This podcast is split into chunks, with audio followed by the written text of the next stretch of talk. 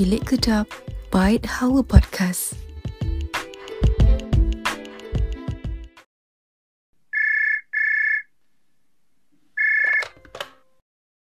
Assalamualaikum Ustazah. Nama saya Miss A. Uh, usia saya dalam pertengahan 40-an lah. Sebelum ni saya tak pernah berkahwin dan saya tak pernah terfikir pun untuk berkahwin. Tapi semuanya berubah bila satu hari tu kawan saya sakit. Dia masuk hospital. Saya tengok uh, suami dia jaga dia bagus betul lah. Tu membuatkan saya tersentuh dan sedar yang saya ni sebenarnya perlukan pasangan. Jadi atas nasihat keluarga saya daftarkan diri saya dekat aplikasi dating lah kan. Dalam apps tu macam-macam lah saya jumpa lelaki. Ada yang tua, ada yang muda, semua ada. Lelaki orang pun ada. Ajak poligami. Tapi sebenarnya tapi sampailah saya jumpa seorang lelaki ni. Saya namakan dia sebagai L. Dia ajak kami ta'aruf. Saya pun setujulah. Dia cakap dia tak nak kami ada ta'aruf dengan mana-mana orang lain. Saya pun setuju juga. So saya tumpu pada dia seorang je. Dalam proses ta'aruf ni macam-macam lah kan soalan yang kita kemukakan daripada kedua belah pihak. Uh, to make it short, uh, dia minta gambar saya sebab senang nak cam lah sebelum kita orang berjumpa. Takut salah orang nanti. So saya okey dan beri uh, saya punya full picture saya. Lepas dia tengok full picture saya, semuanya berubah Ustazah. Mesej-mesej saya dia dah tak balas. Dengan alasan dia sibuk. Kalau reply pun sangat lambat. Compare tu dululah. Jujur saya ni mengakulah saya memang gemuk. Berat saya cecah tiga angka. Perubahan dia, perubahan dia tu memang ketara. Kalau saya tak mesej, dia tak akan mesej saya sampai berbulan-bulan. Alasan dia sibuk. Saya tanyalah dia, if tak suka saya, tak apalah kan. Kalau dia tak suka saya sebab saya gemuk, saya okey je, saya boleh je undur diri. But dia cakap dia okey. Saya cakap dengan dia jangan paksa diri. Sebab kita kan masih takruf. If tak suka, kita stop dan cari lain. Dia reply marah-marah saya, cakap saya ni merepek lah, apalah. So, saya malas nak panjangkan cerita dan gaduh. Saya nak minta pendapat Ustazah lah kan. Perlu ke saya stop dengan dia? Dan pergi takruf dengan lelaki lain? Sebab selalu saya nampak dia online. Tapi reply message saya lambat. Terima kasih Ustazah. Assalamualaikum warahmatullahi wabarakatuh kepada semua pendengar Bait Hawa. Alhamdulillah, apa khabar semua pada hari ini? Saya doakan moga-moga semua beroleh keberkatan dari Allah Subhanahu Wa Taala dan keredaannya. Jadi bertemu lagi dalam segmen Bilik Kedap yang dikendalikan oleh Bait Hawa. InsyaAllah pada hari ini kita akan mendengar sedikit perkongsian berkaitan dengan saudari Miss A yang keliru tentang pilihan jodoh yang uh, beliau telah berkenalan sekarang. Jadi akhwat yang dirahmati Allah sekalian, jodoh ni sebenarnya adalah ketentuan yang telah Allah tetapkan kepada semua hambanya. Jadi pada yang masa yang sama, Allah mengajar kita, Nabi mengajar kita bahawa kita kena sentiasa berdoa dan berusaha untuk mencari pasangan yang baik. Dan yang utamanya, bila kita diri kita sendiri berubah kepada kebaikan, pasti Allah kurniakan pasangan yang baik untuk kita. Jadi, untuk mencari pasangan yang baik ini, pasti dan pasti kita mesti tahu akhlaknya, tanggungjawabnya dalam mentaati perintah Allah Subhanahu wa taala.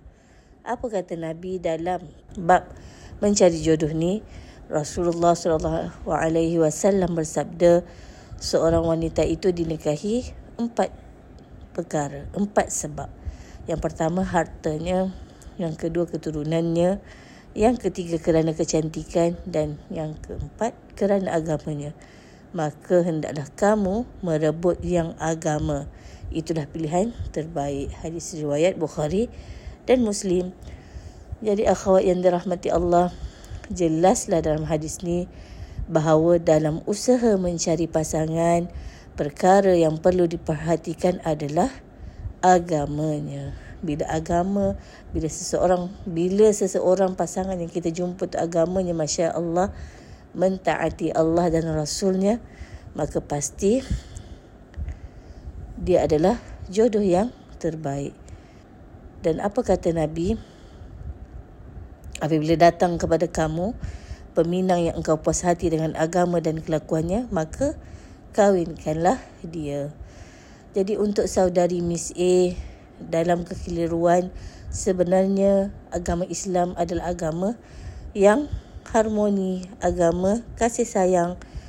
Jadi dalam sesi ta'aruf untuk kita mengenali seseorang untuk dijadikan pasangan perlunya ada adab-adab kita mengenali seseorang. Kan Miss A Miss A bagi tahu yang Miss A mengenali dalam apps dan bermesej untuk lebih mengenali sebenarnya batasan perlu dijaga. Dalam agama Islam, perlu jaga ikhtilat antara lelaki dan perempuan. Bila bermesej sesama kita, pasti akan terkeluarnya emoji dan menerbitkan emosi kasih sayang. Ha, jadi, kita tak boleh nak meluahkan rasa kasih sayang sebelum berkahwin. Jadi, yang terbaiknya dalam kita nak mencari jodoh, perlunya ada bantuan sama ada dari kawan-kawan ataupun dari ahli keluarga yang menjadi orang tengah kepada pilihan jodoh kita supaya dapat kita pelihara ikhtilat. Jadi berbalik kepada permasalahan Miss A tadi, dia keliru. Uh, sebab bila dia dah ta'aruf, uh, si uh, lelaki dah uh, lihat gambar yang telah diberi, maka berubah hati. Jadi kat sini, kat sini uh, saudari Miss A boleh nampak keikhlasan seseorang lelaki yang nak jadikan kita sebagai isteri. Uh, jadi kat sini untuk uh, isu yang dihadapi oleh Miss A, apa yang saya sarankan? Yang pertama si, uh, Miss A boleh buat istikharah. Dan yang kedua minta petunjuk dari Allah Subhanahu Wa Taala.